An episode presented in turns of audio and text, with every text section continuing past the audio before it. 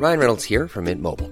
With the price of just about everything going up during inflation, we thought we'd bring our prices down. So to help us, we brought in a reverse auctioneer, which is apparently a thing.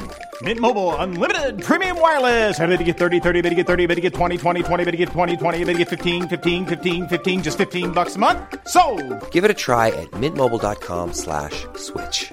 $45 upfront for three months plus taxes and fees. Promo for new customers for limited time. Unlimited more than 40 gigabytes per month. Slows. Full terms at mintmobile.com.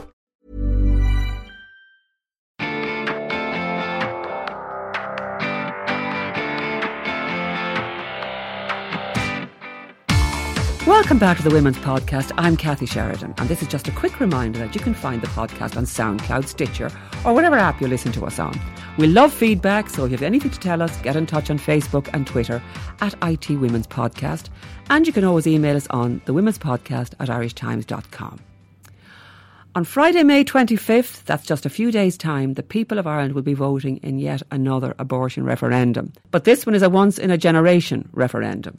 This referendum could see the Eighth Amendment being removed from the Constitution, that's if yes wins, or it could see the Eighth Amendment remaining in the Irish Constitution, which is what will happen if no wins.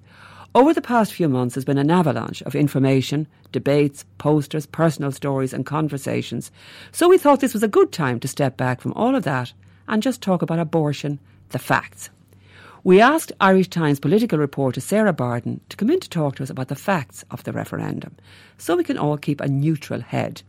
And even if you have firmly made up your mind, you might find this useful for those discussions you may be having with family and friends over the next few days. And I began by asking a basic question of Sarah Bardon What is the Eighth Amendment?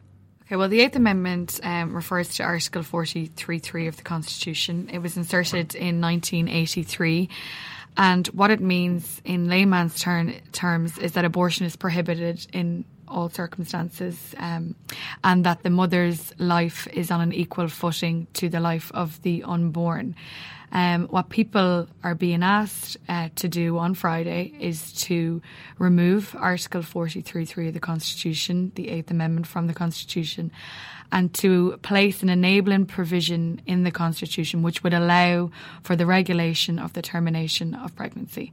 So essentially, um, that the Oireachtas would be given the authority to legislate to allow for abortion in certain circumstances. Now, Sarah, that gives rise to a question on the doorsteps, the mythical doorsteps, as to whether the fetus in the womb has any protection after this. Um, in terms of the Constitution, the Supreme Court ruled that the only protection for the unborn is Article 43.3. However, in a longer judgment, it does say that provision should be made by law for the rights of the unborn. And so, in any uh, legislation that is passed by the Houses of the Oireachtas, provision will be made for the protection of the rights of the unborn in law. But in terms of the Constitution, um, Article 43.3 is the um, is the re- last remaining constitutional protection for the unborn. Now, the Citizens' Assembly sat down to work on all this and came up with what some people considered a rather surprising conclusion.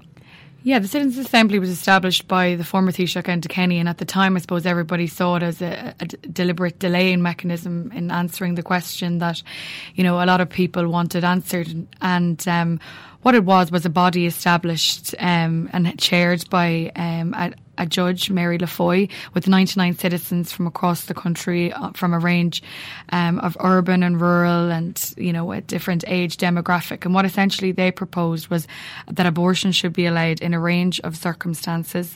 It said that abortion should be allowed up to 12 weeks without specific indication or without restriction, that they should, abortion should be allowed in the cases of rape, in the cases of incest, in the cases of fatal fetal abnormalities. Its recommendation were then forwarded to an Oireachtas committee, um, a 21 member Oireachtas committee, which examined all their measure, all the proposals of the Citizens' Assembly and came up with its own conclusions, um, which paralleled a lot with the Citizens' Assembly recommendations. They didn't accept every single one of them. The Citizens' Assembly said that abortion should be provided on socio-economic grounds, that abortion should be provided when there is a fetal abnormality identified. The Oireachtas Committee rejected those two particular uh, recommendations, but they did conclude that abortions should be made available within the first 12 weeks of pregnancy and beyond that in the cases when a mother's life, health, a mental health is at risk and when there is a fatal fetal abnormality diagnosed. Now, importantly, in order to do all that, people are being asked to vote to repeal the amendment to begin with. Yeah, essentially. Can you vote yes to one and no to the other?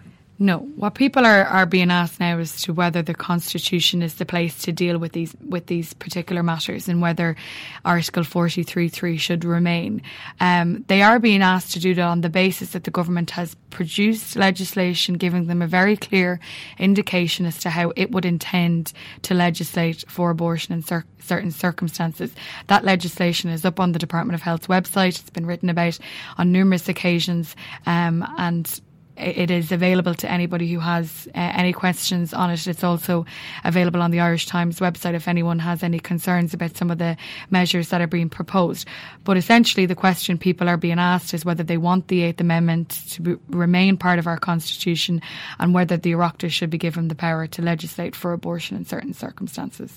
And just so we're clear, in the case of fatal fetal abnormality, Sarah. Yeah that that will be that is included in the legislation now. In the legislation the that's been proposed by the government, um, they do allow for access determinations up to twelve weeks. Beyond twelve weeks, a mother's life or her health would have to be at risk for a termination to be provided. In those circumstances, a gestational limit would be imposed in that when the fetus reaches viability, which is at about 24 weeks of pregnancy, that terminations would not be permitted beyond that point. In the specific case of fatal fetal abnormalities, and that is when a woman is informed that the fetus would not survive outside the womb or would die shortly after, uh, no gestational limits will be applicable in those circumstances. So if a woman uh, is uh, told that the, the fetus would not survive outside the womb beyond 24 weeks, a termination would be provided if requested by the woman. So, if someone sees a poster up on a pole this evening which says, if you don't want to kill babies at six months, vote no, how does that fit into the legislation, the proposed legislation? Well, the, what they're referring to there is that cut-off point of 24 weeks, that that point of viability. However, what the posters don't say and what um, they don't cater for is that they are only there will only be abortions up to the 24th week of pregnancy when two doctors have determined that the that a mother would die or that there would be serious irre- irrevocable damage done to the mother's health um, that the only up to, only in those specific cases would terminations be provided up to 24 weeks. And we know from the Protection of Life During Pregnancy Act, which is the current law which allows for terminations when a mother's life is at risk, is that 77 abortions have taken place since 2015, since that legislation was enacted. So they're very small numbers essentially that it's this would be tiny percentage. For. Yes. Uh, going back to the posters, are we talking about unrestricted abortion up to 12 weeks? I saw a poster this morning saying abortion on demand up to 12 weeks. Is that what we're talking about? No, there are a number of um, requirements uh, before a termination can be provided. So, for example, if a woman uh, within her the first 12 weeks of pregnancy uh, seeks a termination, she will have to uh, first of all request it from a medical practitioner. Um, there will then be a legal obligation on that medical practitioner, whether it be a GP, an obstetrician, or a gynecologist um, to consult with the woman to provide her with her options. Um, and after that point, there will be a 72 hour waiting period enforced. Once those three days have then elapsed, an abortion pill will be provided to the woman if she chooses to continue with the termination.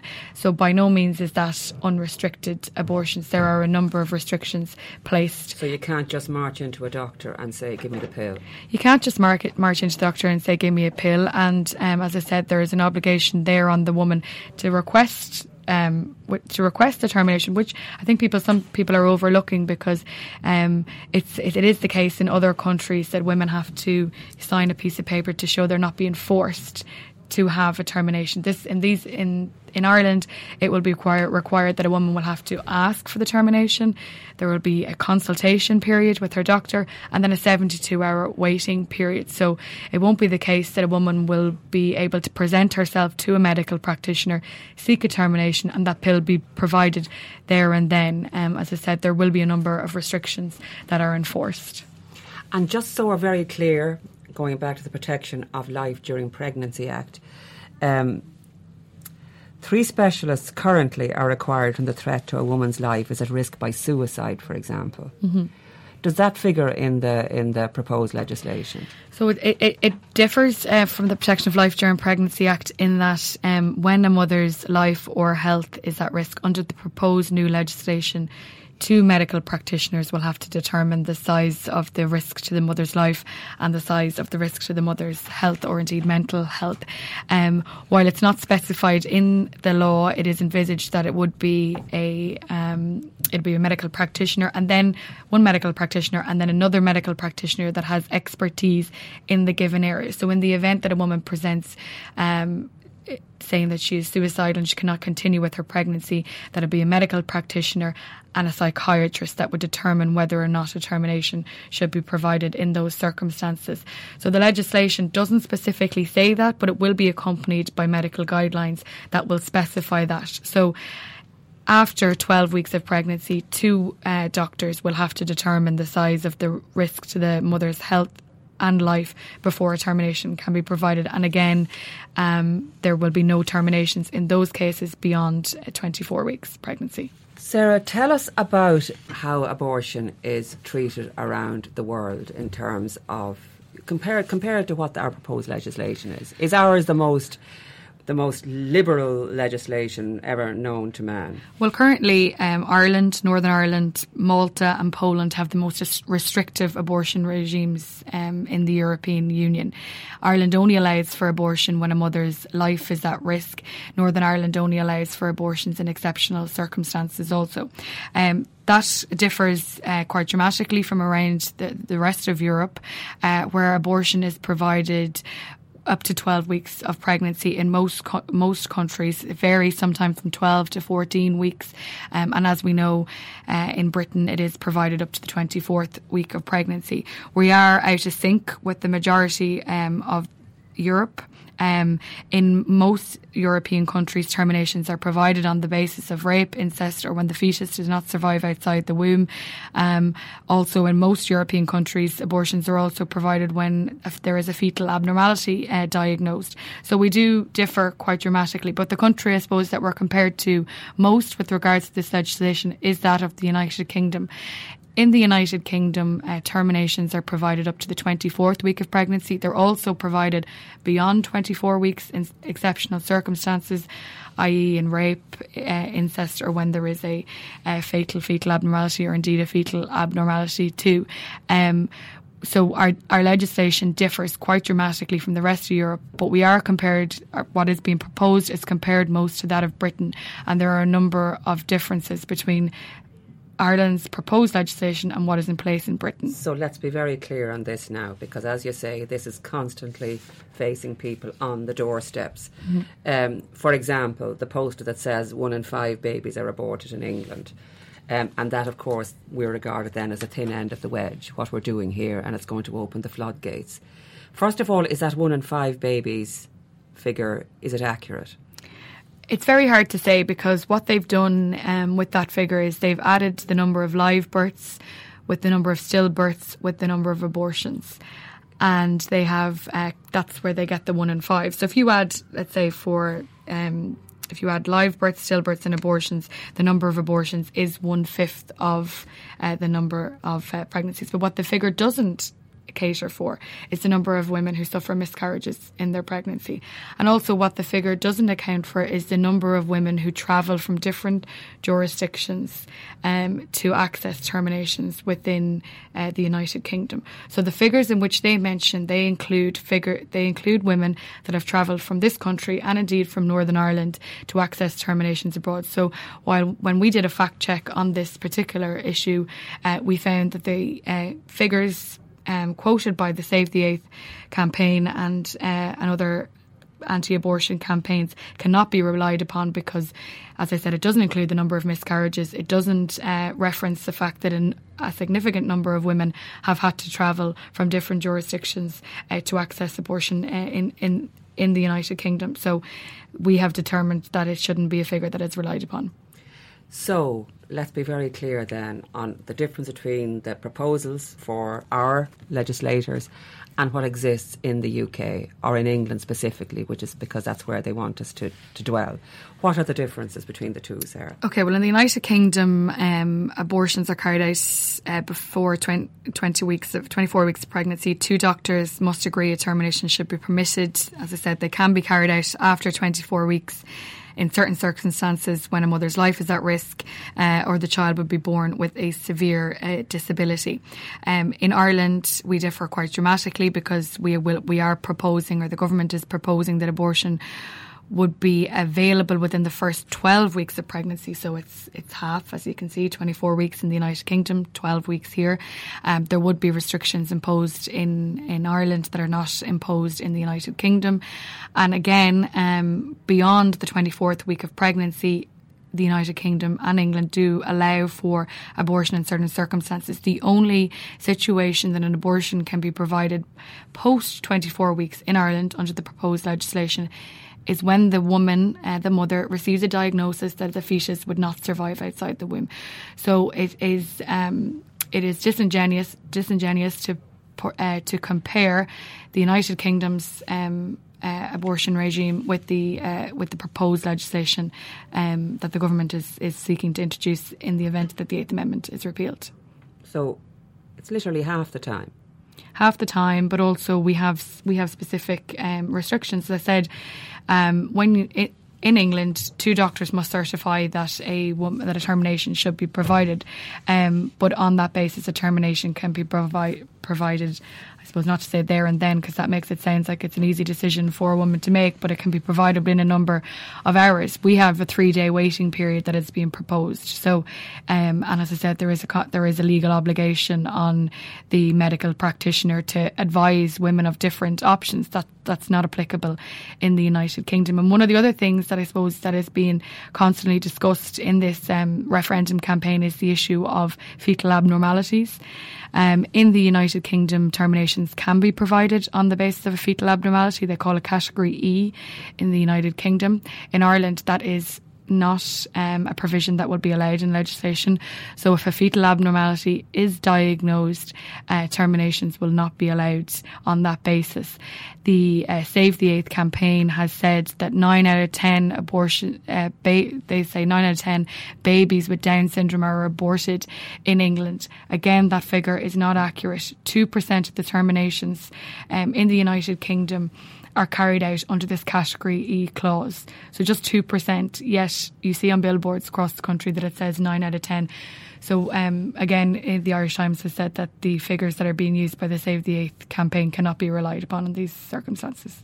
So, Sarah, to be very clear, in Britain, which is the greatest comparator used in a case, what percentage of abortions occurs at 24 weeks? What percentage of abortion occurs at under 13 weeks.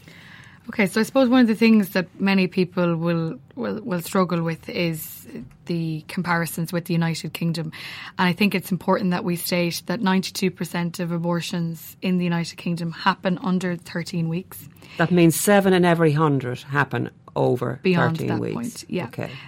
And bear in mind, 2% of those are terminations um, when a fetal abnormality is identified. So you're really talking about five. You're really talking about five percent.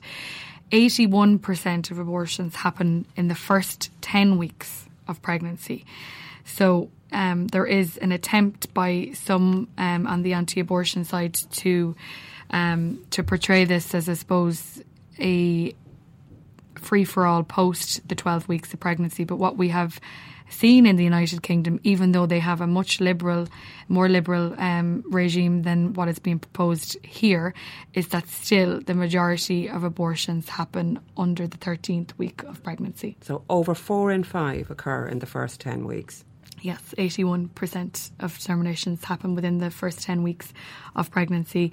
Um, actually, and if you uh, look at the, if you look, if you want to go a little bit deeper, if you look at the figures, the majority um, not the majority, but a significant number of abortions that take place in the United Kingdom in late uh, late term abortions up to the 24 weeks are actually Irish women who um, who have I suppose been in a situation where they can't access terminations here and they've had to uh, travel to the United Kingdom. A lot of them ca- uh, travel uh, in the later stage of pregnancy. So I think that needs to be factored into the figures as well. So we're talking about a, probably a percentage of about 5%, but in the midst of those is a significant number of Irish women who travel um, the later stages of pregnancy because they cannot um, access a termination in Ireland. The big game changer this time around, Sarah, from my time back in 1983, is abortion pills. Mm-hmm. That, that's uh, the genie was out of the bottle, said Peter Boylan during the uh, Oireachtas committee was advising on what to do with this. What, how much of a difference has this made? It's, it's a, changed the figures already, hasn't it? It has. I mean, you will see those who are opposed to repealing the Eighth Amendment say that the number of women who've travelled to the United Kingdom has fallen, and that's true. But what the uh, figures don't account for is the number of women who are accessing abortion pills online. In 2010, 548 women sought abortion pills. By 2016, that had tripled, tripled to 1,748, and that coincided with a fall in the number of women who were travelling to the UK for abortions. Now, the 1,748 figure in 2016, again, is not a clear uh, or accurate picture is the number of women who are getting these abortion pills because they are illegal to import. A woman who imports these pills uh, into Ireland faces a 14 year jail term, um, and anyone who assists her in that, in procuring the abortion pills, also faces a 14 year jail sentence. So we don't have an accurate picture as to how many women are accessing these pills or indeed um, how many women are suffering side effects from the, from the pills that they uh, that they get over the internet because one of the things that the Oireachtas Committee on the Eighth Amendment heard from Dr. Rhona Mahony and Peter Boylan was that they women have presented to accident and emergency uh, facilities across the country with side effects from taking these pills. Many have been reluctant to inform doctors as to where you know the pills that they've taken because again they fear that they uh, may have a 14 year uh, jail sentence imposed upon them in in those cir- uh, circumstances. So we have figures on the abortion pill, but, but they are by no means um, an accurate uh, portrayal of the amount of women that are using them because we've seen a large number of them seized by revenue, but again, some. Um, we're, we're, relying on figures from just one provider in the United Kingdom, and I'm sure there are plenty of others uh, that are providing pills to women across the country. They're also quite expensive. If you have to, I mean, it's not as expensive as travelling to England, but but they're there, I see from your fact sheet, Sarah, they cost between 70 and 90 euro. They cost between 70 and 90 euro. I suppose they, as you said, a lot of women wouldn't be in a position um, that they could travel to the United Kingdom or to other uh, parts of Europe to seek a termination. Um, and so these pills are provided, while they are costly enough at 90 euro, um, they're a lot cheaper than having to travel to the United Kingdom to seek a termination. Um, I think the one thing that we have learned, um, and perhaps one thing that we were all a little bit ignorant of, or maybe oblivious uh, to, is that the abortion pills not are a live factor in Ireland. One of the things that the Citizens Assembly didn't have the opportunity to explore because it wasn't part of their terms of reference. And Mrs Justice Mary Laffoy asked the Oireachtas Committee specifically to look into this uh, particular issue. Um, we're not 100% certain as to the accuracy of uh, the number of women um, getting the pills, and we're certainly not sure of the side effects of them because Peter Boylan has said on numerous occasions, who's the chair of the Institute of Obstetricians and Gynecologists, is that women are accessing these pills without any clear indication as to what exactly they're ordering online, um, the effect that it may have on them um, and their bodies, and the side effects that they may encounter as a result of taking these pills without medical supervision. Um, and one of the things that the government has said is that it's, that is the reason that they have reached the 12 week proposition because of the availability of these pills to women across the country. Now, Sarah, where do we stand politically? The, the political parties has any have the political parties engaged in this campaign? Well, Sinn Féin have a United Party position on this matter, although there are a number of TDs um, and councillors who object to the party's position. They are uh, campaigning for um, a yes vote in the um, upcoming referendum, as are Solidarity, People Before Profit, the Social Democrats, the Green Party, um, a, a, significant number of Fine Gael um, are are too. Um, a significant number of the cabinet are campaigning for repeal vote. Um, the difficulty, I suppose, would be within Fianna Fáil, where the leader of the uh, party has supported uh, repealing the Eighth Amendment and allowing for terminations up to 12 weeks. Um, however, that isn't a viewpoint that is shared widely in the party. Um, I think it's about 12 to 15 uh, members of the parliamentary party are in favour of such a proposition. Within Fine Gael, the entire cabinet is united uh, behind repealing the Eighth Amendment, but there are differing views on the legislation that could potentially replace it. You won't have seen Fine Gael posters, you won't have seen Fianna Fáil posters across the country because of the divisions within the party.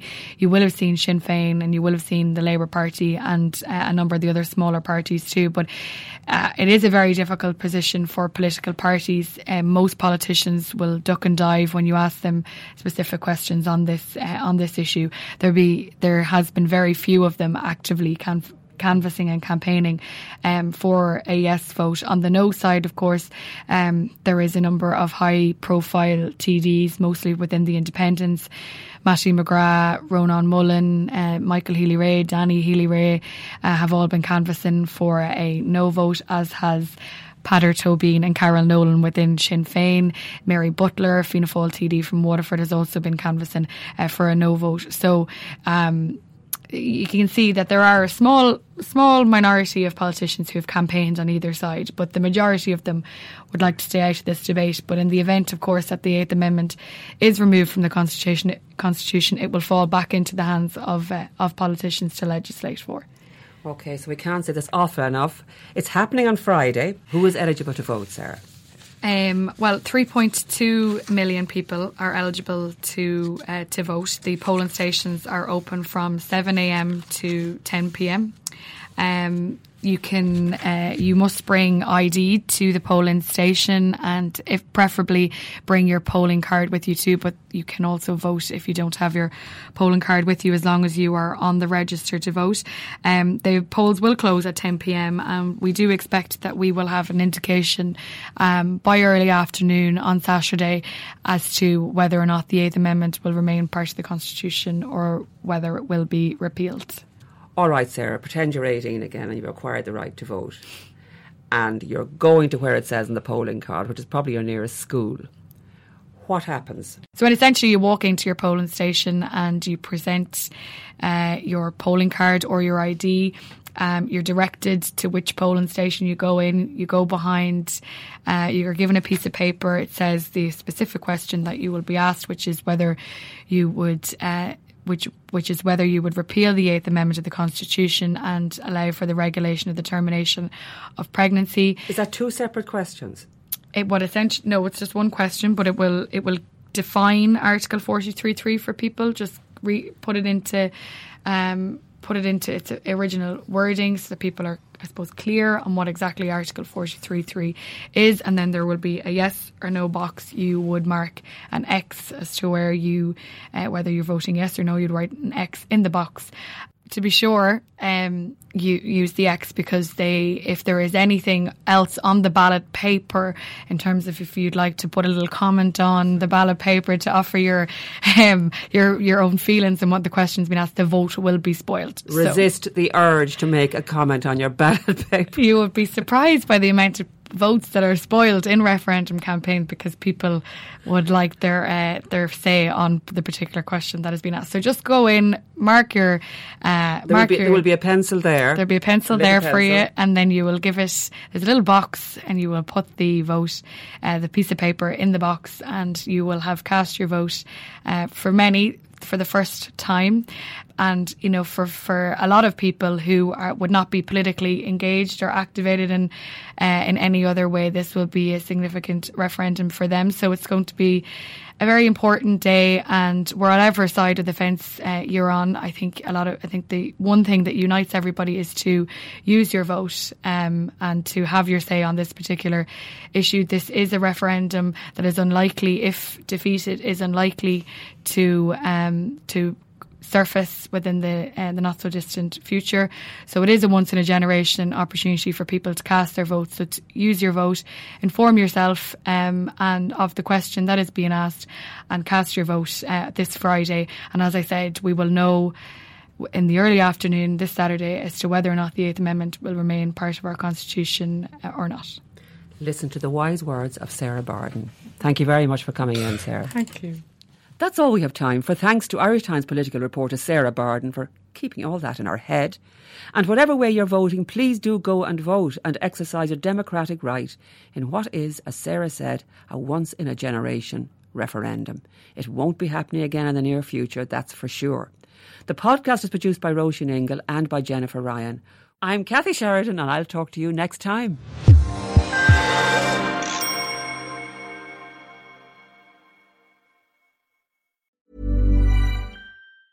Planning for your next trip? Elevate your travel style with Quince. Quince has all the jet setting essentials you'll want for your next getaway, like European linen, premium luggage options, buttery soft Italian leather bags, and so much more. And is all priced at 50 to 80% less than similar brands. Plus, Quince only works with factories that use safe and ethical manufacturing practices. Pack your bags with high-quality essentials you'll be wearing for vacations to come with Quince. Go to quince.com slash pack for free shipping and 365-day returns.